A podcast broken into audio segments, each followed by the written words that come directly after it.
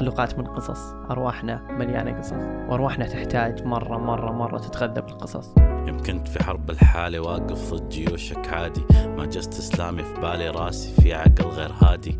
ريحة فكرة تقريبا أقرب للنوع الكادي بين الأبيض والأسود نوعي بعيش رمادي. واللم من الحضيض وضاقت كل أراضي الكوكب. بنهض لو قد ما طيح كبير ما موت ولكن أمرض. أصوات في راسي كثير بتعيد سوالف إني تالف. لو صار الكل بيخالف من في صيفي وقادر يبرد. في الكوكب مرة صغير ما بشيل حروفي. ضربات البرق السيوفي قطرات الغيم ضيوفي. لا يسندني واحد أنا تسندني بس كتوفي. وأسند معاي العالم ما بالشكر في معروفي. بحب النوم لأن النوم وحده يسوي skip. لو قلبي اختار كان سريري أولى له الحب. أنا جرع زدت درت الكوكب لين مكاني عدت. لأن قلت يا رب عمره ما خاب اللي قال يا رب. لكن عادي راسي في عقل غير هادي.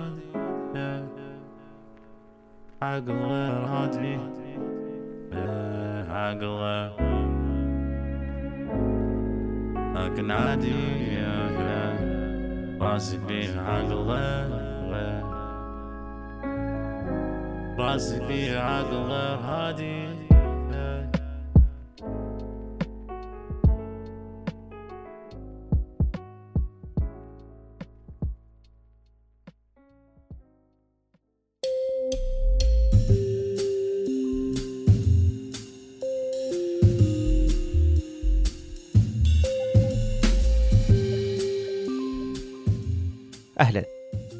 جميع المخلوقات وتجاربها مبنية على التراكمية بالصدمات والمواجهات والمطالعة ومراقبة تجارب الغير من حولها.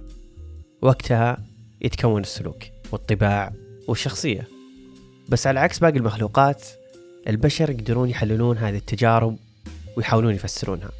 مخهم ما يشتغل فقط على التجاوز والتخطي زي الفار اللي عرف إنه بيلسع في تجربة علمية أو القطو اللي عرف إنه بينجلد لا مر جنب أي بشري في الشارع. الفار ما يجلس مع نفسه ويقول ليه جالس أبو lab coat ذا يلسعني كل شوي. ولا يتساءل القطو ليه أبو جبهة ذاك اللي ما مشيت جنبه يرجفني. هم بس يعرفون إن الموضوع ممكن يتكرر فلازم يتجاوزون الأذى ويهربون منه دائما. لكن البشر مخلوقات تحب توقف تحب تشوف ما بعد الحوادث وأسبابها. ما خلقوا البشر للتجاوز. خلقوا للتوقف والبحث والاقتناع قبل يروحون للخطوة اللي بعدها. عشان كذا في فلاسفة عشان كذا في علم نفس عشان كذا في كتاب عشان كذا في بودكاست. لأننا نعلق بالماضي لين نحل مشكلته. وفي هذه الحلقة من عقل غير هادئ بنتكلم عن الوقت اللي لازم فيه ما نغمض عن الوقت اللي لازم فيه نعمي عيون الكل ونبدأ نتكلم عن المجتمع لما اعتاد. عننا لما واكبنا.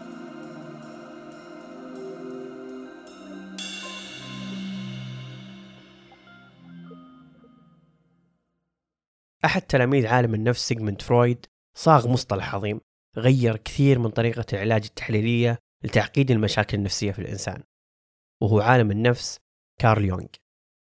كارل يونغ كان مشغول لأعوام يحاول فهم نشأة سلوكنا وإيش أكثر الأمور اللي تأثر وتشكل النفس البشرية السوية الطبيعية مقابل النفس البشرية اللي تشوهت وتحتاج لعلاج وطرح مفهوم جديد وهو الطفل الداخلي Inner child work is something therapists and other mental health professionals talk about all the time. Now, first, I think it's important to know that usually when someone is talking about inner child work, they're mentioning it in reference to trauma work.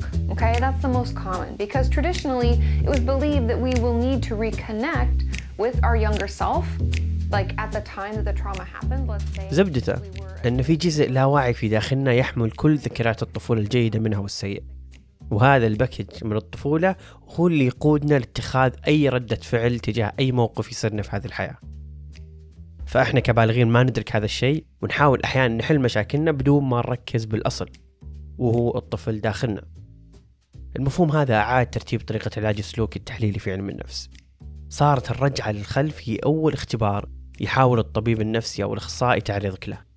عشان تقدرون مع بعض تحطون إصبعكم على مشكلة معينة في مكان معين وفي زمن معين عشان تفهمونها وتفككونها وتحاولون تعالجونها.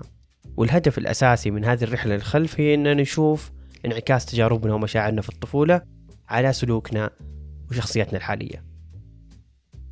لكن لأنه في كل حلقة لازم في لكن يزعجني جدا تشبث بعض أخصائيين علم النفس في هذا المفهوم.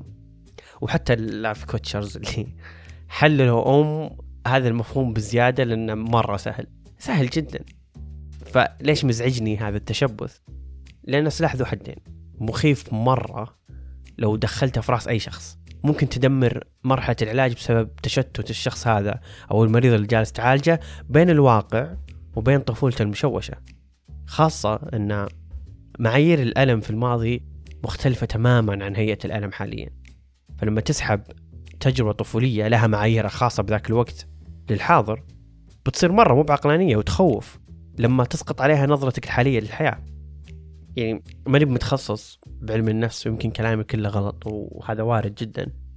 بس أشعر أن كثير مرة مخلين هذا أسلوب علاجهم للمرضى بشكل تام بدون تخصيص خطط علاجية تناسب كل شخص وطريقة امتصاصه للتجارب العلاجية. لأن نقدر بنسبة 99.99% نقنع كل أحد. كل أحد يسمع هذه الحلقة أقدر أقنعه أن حياته الطفولية كانت سيئة جدا وهي سبب عطبه الحالي. ممكن كلهم حياتهم كويسة بس إنه بيلقى سبب بيلقى كذا مشكلة صغيرة هناك ويكبرها ويخليها هي السبب. حياتنا تراكمية بس مو بشرط العلاج والمشكلة موجودة هناك في الماضي. يمكن تبعد عن يدك كم سنة وأنت عالق في طفولتك اللي الحل مو فيها. بس من كثر شاعرية العلاج بصدمات الطفولة وهذا اللي مخلي ال life coachers مرة ناجحين ومرة فالينها ومبسوطين إنه مرة شاعري مرة شاعري إنك تقول إن أنت الطفل الداخلي فيك مهزوز ويحتاج العلاج. فيصير الواحد يضيع ويسبح ببحر مو ببحره ويحل مشاكل ممكن تكون أصلا مو موجوده ما نكذب ما ننكر هذا المفهوم أنقذ الكثير. وخلاهم يعرفون ماضيهم عشان يعرفون يشرحون حاضرهم مستقبلهم. بس كل اللي أقوله أن أحس أنه تم إساءة استخدامه لأنه مرة سهل. خاصة يعني أن الأطفال ما يتذكرون كل التفاصيل. يسهل على مخهم لما ياخذون خيط واحد من الصدمة أنهم يحرفون الذكرى ويشوهون تفاصيلها بإضافة أو حذف بعض الأحداث وهذا مو بكذب. يعني ما يصح تقول ميت واحد أنت كذبت علي بطفولتك أو يعني ما تقدر تقول ميت طفل أنه كذاب بشكل تام. لأن المخ كذا يشتغل بالصدمات. لأنه يحاول أنه يحافظ على الشخص نفسيا قدر المستطاع. فبدل ما يعيش بهذا التشتت في الأحداث لأعوام طويلة يحاول يعني يخلق قصة واحدة عشان يقدر واحد يستند عليها عشان ما يعني ما يطيح طيحة شينة وينهبل حرفيا إنه ما في أساس يستند عليه. فالذاكرة شيء لا يعول عليه دائما. فلازم نلعب فيها أو نلعب معها بحذر ولا نضغط عليها ونسحب منها كثير دفعة واحدة لما نحاول نعالج ذواتنا من صدمة طفولية قديمة. وهذا حسب علماء النفس وعلماء الأعصاب مو مني أنا. حرفيا الذاكرة شيء لا يعول عليه أبدا يمكن تخذلك في أي وقت خاصة في الصدمات. يكون عقلك في أضعف حالاته. وكأنه كذا شباك مفتوح بدون أي تدقيق منه وش جالس يدخل وش جالس يطلع. بتنسى أشياء بتتذكر أشياء كذا ضبابية. يعني اللي يوجعنا مو بهو التذكر بالضرورة يوجعنا أحيانا أن الذاكرة ضبابية مو بواضحة فتكثر التساؤلات داخلنا. وكل فترة تزيد بدل تنقص لكن لما تكون الذكرى واضحة تماما ويعني وأنت تثبتها في وقت مبكر بيسهل عليك آه، تعرفها وتعالجها. وفي طرق كثيرة آه، إنك كيف تثبت الذكرى حقتك. من إنها تتشوه بإنك مثلا تطلب المساعدة بشكل مبكر أو إنك تعلم الأطفال اللي عندك إنهم يطلبون المساعدة بشكل مبكر. أو إنهم يكتبون الحدث بشكل مباشر أو وقت قريب جدا من حدوثه. فلما الطفل يعرف كيف يطلب المساعدة هذه بتلخص مرة عناء كبير. لما يكبر الواحد خلاص يصير يعرف وش المشكلة بالضبط اللي صارت له.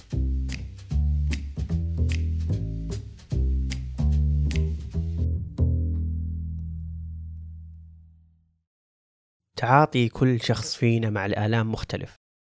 البعض يقدر يتجاوزه بسرعة البعض ياخذ أيام أشهر سنين والبعض ياخذ عمر.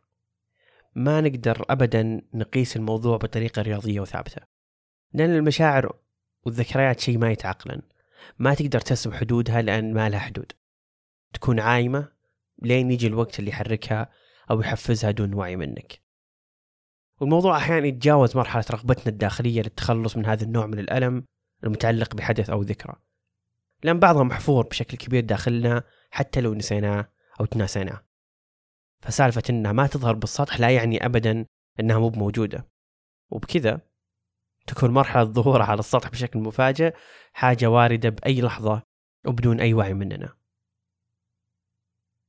لأن مو بشرط الحدث بحد ذاته يتكرر عشان يعيد دوامة الذكريات والصدمات. ممكن طرف واحد صغير أو أحداث يومية بسيطة مو هي مشكلة بحد ذاتها هي اللي تخليك ترجع لذاك اليوم بكل تفاصيله. ريحة هيئة المكان التاريخ الجو وغير من التفاصيل اللي مخك يحفظها مع اللحظة الفعلية وتصير تحفزك بدون وعي أو ارتباط مباشر بهذه الذكرى. مثلا يوم ممطر ممكن يرجعك لذكرى موت أحدهم قبل سنين طويلة لأن وقتها كان شتاء مثلا فتصير تخاف من كل يوم ممطر. ريحة بنزين ترجعك لأحداث حادث مريع صار لك وأنت صغير فتصير تخاف مثلا من كل السيارات. يمكن ريحة البنزين ترجعك لورا بزيادة. عطر معين أو حتى صوت خطوات ممكن يرجعك لاعتداء أو مشكلة عائلية صارت وأنت طفل. فتكرار أي عنصر بسيط منها ممكن يشغل جزء الحذر في عقلنا. فوقتها أو حسب الموقف والشخصيات اللي تتفاعل مع الذكريات الصادمة راح يعطي جسمنا ردة فعل من أحد هذه الثلاثة عشان يخلق آلية دفاع تحمينا نفسيا. قتال فرار تجمد. بمعنى إنك يا إما بتصير دفاعي جدا بلحظتها وبشكل مفاجئ أو إنك بتهرب عشان تنجو بنفسك وكأن الفعل جالس يتكرر مثل ما هو بعقلك أو إنك تتجمد في مكانك. وما تعطي أي ردة فعل. ولما يطول موضوع ردة الفعل ويصير أسلوب حياة لأشهر أو أسابيع وقتها يقدر يسميه الطبيب أو الإخصائي النفسي اضطراب ما بعد الصدمة. اضطراب كرب ما بعد الصدمة يعتبر خلينا نقول من الاضطرابات اللي آه، عادة ما تحدث بعد وجود تروما. وهذه أهم نقطة في وصف الاضطراب أنه لابد يكون عدى بحدث ضاغط كبير جدا. يعني مثلا مثل اعتداء جنسي طيب اغتصاب آه، زلزال بركان. يعني لو مثلا موضوع الاغتصاب تقريبا واحدة من الدراسات قالت 45% من اللي يتعرضون للاغتصاب ممكن يدخلون في اضطراب اللي هو كرب ما بعد الصدمة. اضطراب مزعج جدا لصاحبه. ميزته الكبيرة إنه إنه معظم الناس اللي يصابون فيه خلال السنة أو 50% تقريبا خلال السنة الأولى إلى السنة الثانية يتشافون منه. لكن لحالهم؟ لح... لحالهم أو بعلاج. post traumatic stress disorder وهي اللحظة اللي يحس فيها الشخص بشكل مستمر بالتهديد بعد صدمة معينة. ويشعر إنها تلاحقه في كل تفاصيل حياته نايم كان أو قايم تشنجات أفكار كوابيس قلق مستمر وغيرها من السلوكيات الدفاعية المستمرة اللي تعطل حياة الشخص وتعاطيه مع الناس ومحيطه. في البداية علماء النفس كانوا رابطين ال PTSD بشكل كبير في الحروب والأحداث اللي تصير للجنود بعد ما يرجعون وطنهم وكيف أنهم قاعدين آه، ترجع لهم الصدمة بشكل مستمر على هيئة أحلام على هيئة كوابيس على هيئة آه، أوهام حتى. ولكن الحين الموضوع توسع أكثر وصار يدخل في أي صدمة حياتية ممكن تتعرض لها. الحوادث الاعتداءات الجسدية فهذه المواضيع هي من أكثر الأمور المرتبطة باضطرابات ما بعد الصدمة لأنها ثقيلة على العقل صدمتها مرة كبيرة فتضغط على الذكريات وتشتتها. لذلك لو تحس أن عندك أحد أعراض ال PTSD راجع أقرب أخصائي نفسي ويشرح شعورك وحالتك وراح يساعدك بشكل مباشر بوضع خطة علاجية تناسب الوضع. الموضوع معقد وصعب تفكيك لحالك جدا صعب. لا أنا ولا أصدقائي قادرين نساعد بشكل متخصص لهذه الدرجة. بحط في الوصف عيادات نفسية في المناطق الكبيرة في السعودية الشرقية الرياض الغربية. ممكن حتى بعضها توفر خدمة المكالمات مو شرط إنك تكون موجود عادي. وبعض التطبيقات مع إني مو بمرة معها مع يعني التطبيقات شيء جيد انك شيء أولوي أو مشورة أولوية تلجأ لها قبل ما تروح العيادات الكبيرة. فراح أحط يعني كم تطبيق وكم رقم آه، لعيادات نفسية. لأن كذلك أنت لو حسيت إن في أحد قريب منك ممكن عنده أحد أعراض هذا الاضطراب تساعده آه، في إنه يلجأ لهذه الأمور. لأن دايم صدقوا كلام الناس اللي عندهم اضطراب ما بعد صدمة ولا تحاسبونهم على أي ردة فعل ممكن تظهر بسبب هذا الموضوع. التصديق الحالة بس إنك تصدق الشخص هذا يساعده جدا ويقطع شوط كبير في مرحلة العلاج. ما حد بالدنيا يبي يجي اليوم اللي تصير معاناته مو بحقيقية بعيون اللي يحبهم. صدقوني ما حد يقدر يتحمل ألمين في وقت واحد. ألم الصدمة وألم صعوبة شرحها. فاحموا اللي تحبونهم بأنكم تصدقونهم.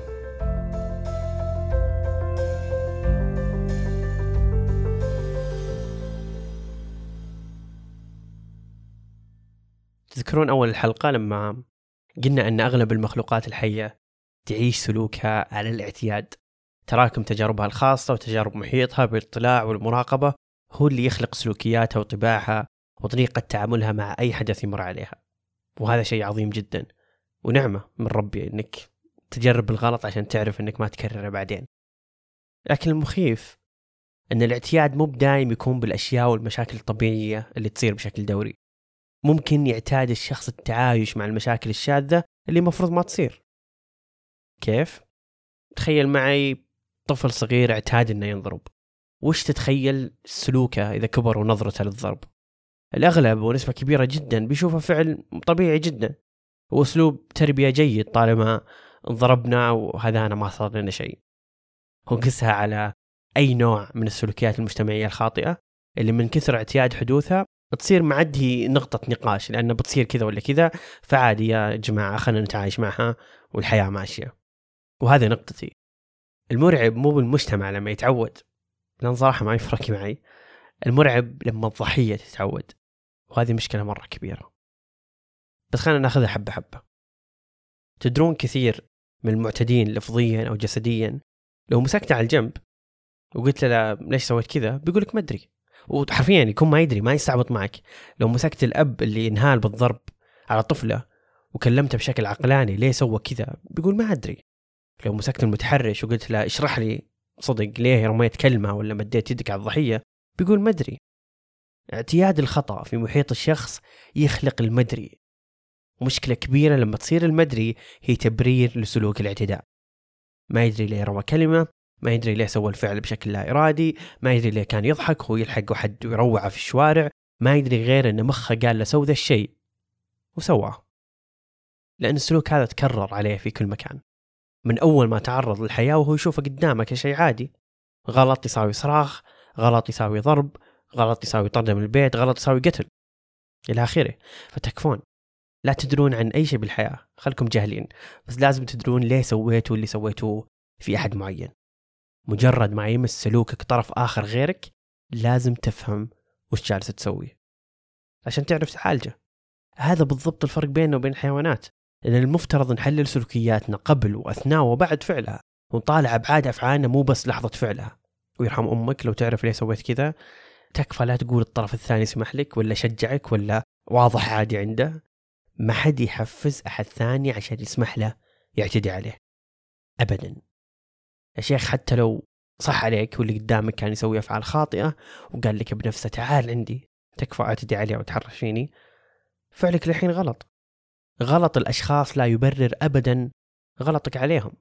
وين القيم وين المبادئ وين الأخلاقيات والدين؟ إذا جوابك المباشر بعد الاعتداء هو الشخص شجعني أسوي كذا. خلصنا جانب اعتياد المعتدي على الأفعال بسبب محيطه ومجتمعه نجي للجانب الأكثر ألم وحزن بالنسبة لي وهو اعتياد الضحية على هذه السلوكيات بسبب كثرتها وكثرة قصص المتضررين منها. فيصير فعل زي هذا هو تجربة حياتية. يتجهز لها الواحد. مو بشيء مفروض أصلا ما يصير. كثير من الضحايا من كثر تكرار الموضوع عليه ومن نطاقات مختلفة بالمجتمع يكون الخيار الأسهل. هو أنه يرميه على نفسه. ويقيم لبسه وطريقة كلامه وشخصيته بأنه هي دافع المعتدي الاعتداء. وهذا أمر نفسي وشعور صعب نعقلنا ونقول للضحية يا أخي وش دعوة؟ أكيد ما لك دخل. هو يدري إنه ما له دخل هو أكيد ما له دخل. بس لأن الفعل هذا يسبب صدمة قوية. تفاصيله مو بعقلانية مثل ما قلنا ان نسبة كبيرة من المعتدين والمتحرشين ما يدرون بالضبط ليه سووا كذا. فكيف تبي الضحية تعرف جواب ما حد يملكه؟ فغالبا بتخضع الضحية لجمل المجتمع اللي اعتادت عليها وهي إن كل حدث راح يسقط على نفسه ويشكك في سلوكياته اللي جذبت هذا الفعل. فكثير من الضحايا يحتاج يسمع الإجابة من طرف ثاني غيره عشان يسهل على مخه تقبل الحقيقة والتعايش معها وعلاجها. لأن الحدث يصير أكثر واقعية لما ينقال من طرف غير مخنا. عشان كذا سوينا حلقة زي هذه. الشعور مفهوم جدا شعور الضياع وعدم فهم اللحظة نفسيا وعلميا موجودة ومشروحة. تطمن. العقل يحتاج فترة عشان يترجم الصدمات فخذ راحتك في محاولة ترجمتها بهدوء بس لازم يكون أحد معك. هذه مسألة قطعية. الصدمات من هذا النوع ما حد يقدر يحلها ويحللها ويعالجها الحالة. But it's time to move beyond the hashtag. It's time for us to report harassment and discrimination to those who can fix this mess. And it's time for us to talk about harassment in a more inclusive way. Not just about sexual harassment, but to encourage people to come forward about harassment and discrimination based on other characteristics, such as age, disability, or ethnicity. Because only together can we fix the underlying causes and consequences of harassment.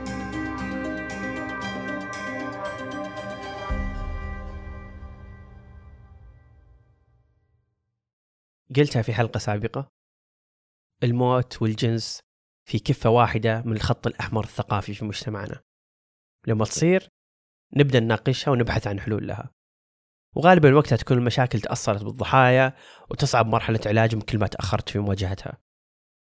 يعني ما تصدقون قديش تخطيت حدود كثير حاطها لنفسي كشخص عنده منبر يقدر يتكلم فيه. كنت دائما أقول مشاكل معتدى عليهم هي مشكلتهم الخاصة وما لي حق أخذ منبرهم لأن مشاكلهم هم الأولى في طرحها والبحث عن حلول لها. لا أنا ولا مليون غيري نقدر نصنع حلول تناسب مشاكل يمكن ما قد عشناها فالحلقة مو عن التحرش مو عن الأطفال مو عن المرأة مو عن أي أحد بشكل خاص. خلينا نجرد كل المسميات ونشوفها من زاوية واحدة بس. زاوية أن مخلوق قرر يؤذي مخلوق آخر لأن عنده السلطة الكافية اللي تخليه مرتاح نسبيا من العقاب. يقول هيرمن هسه وأحب هذا الاقتباس جدا. يقول ينتابني أحيانا الخجل من تكرار هذه البديهيات. لكن على الأرجح أن أحدا لم تعد لديه حاسة إدراك البديهيات.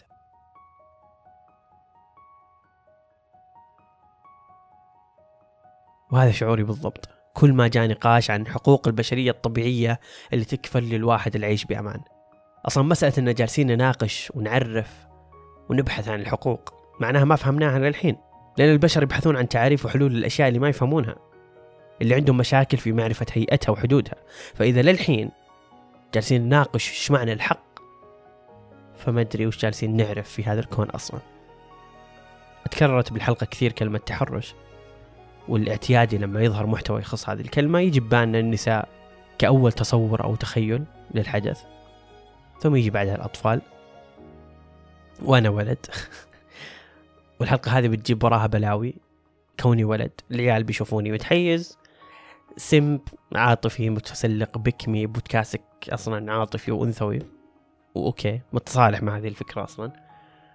بس يعني ما عندي أي مشكلة أتكلم عن الجنس والتحرش في مدارس العيال. يعني أبيها من الله أنا أصلا. نتكلم عن التكتم عن الموضوع. نتكلم ليه انحذفت حلقة بودكاست أصوات من ثمانية اللي كانت تتكلم عن التحرش في مدارس العيال. ظهر ما أخذت حتى أسبوعين. نتكلم عن نسبة كبيرة من العيال يتحرش في أحد لفظيا أو جسديا أو ربي أنعم عليه وحفظه وبس شاف بعينه. ف يعني لا تسوقونها علي بتجاهلكم وتغميض عيونكم لأني ما درست في أفضل المدارس وأكثرها امانا ودلعا وجاي أنظر ولا أخلق مشاكل وهمية في أسلوب معيشتنا كذكور في هذا البلد. عشت في أسوأ مراحل وزارة التعليم دراسيا واداريا. درست وعشت في أحياء هي نفسها فيها مشكلة. جنوب الرياض يعني أهلا فيكم. فما بالك بين الأربع جدران في مدارسها؟ مو بجالس أتكلم من برج عاجي لأني عشرت النقيضين. شفت كل كل كل الزوايا من الحياة. فلا حد يجي يساومني في حقي بالكلام عن مشاكل جنسية ومجتمعية تخص عطب أطفالنا الذكور والإناث على حد سواء. مع اختلاف نتيجة هذا العطب يعني العطب في الذكر خلاها أكثر رغبة بالسلطة. وعطب الأنثى خلاها أكثر خضوعا للسلطة لأسباب كثيرة مجتمعية وعالمية حتى. يعني مو بمكان هذه الحلقة مكان حلقة ثانية. واللي يعكس الإحباط هذا في نبرتي هو أنه دليل عطب نظامنا الدراسي والتربوي أنه ما في دراسات واضحة عن الموضوع في منطقتنا. عندنا أفضل الجامعات على مستوى العربي والعالمي بدون ذكر وش أسامي الجامعات وعندها مراكز بحث مرة كثيرة. بس ما عندنا أبحاث عن هذا الموضوع. وطبعا وماني مستغرب يعني ما عندي أي حالة صدمة عن الموضوع لأننا نخاف ندرس الأشياء اللي تخوفنا عشان ما تعلمنا حقيقة جزء كبير من المجتمع اللي لازم يتصلح. المدارس مليانة. فلما أول خروج لطفلك للعالم هو مجتمع تربوي مضروب وش نتوقع من المستقبل؟ فأحموا عيالكم. أحموهم من الناس وأحموا الناس منهم. التحرش والرغبة بالسلطة الجنسية صفة مكتسبة. ما حد يولد فيها. اللي ما ربوهم أهلهم ما لقوا مدارس تربيهم ما لقوا أخويا يسنكرونهم ما لقوا زملاء عمل يشتكونهم ما لقوا شارع يلعن شكلهم ما لقوا مجتمع يربيهم. فإيه يعني إحنا نتحمل جزء من الغلط. كم مرة شفنا فعل سيء ولا شاركنا في إيقافة سواء كتابي أو لفظي ولا فعل صار قدامنا. كم مرة قلنا تراهم أطفال لحد يدقق. كم مرة شاركك خويك تعليق سيء عن أحد وسكت. كم مرة شاركتك صديقتك فكر مغلوط وسكتي. كم مرة خفنا نتكلم عشان ما لنا دخل. هذا ما لنا دخل هذه عفستنا عفست مجتمعنا ما لنا دخل. فكروا فيها. خلنا نوقف الغمة الحقيقة ما راح تعمي عيوننا. الحقيقة بتعمي عيونهم هم. أنا مبارك.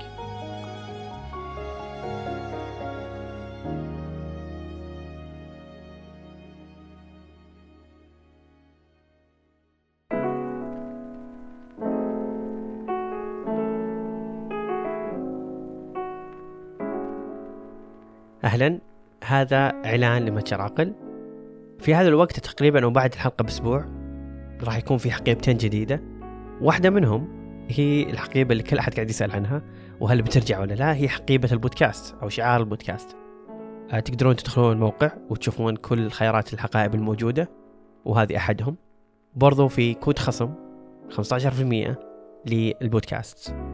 عقل بودكاست AQL بودكاست بالإنجليزي. انبسطوا البسوا صوروا وشاركونا. لبس العافية.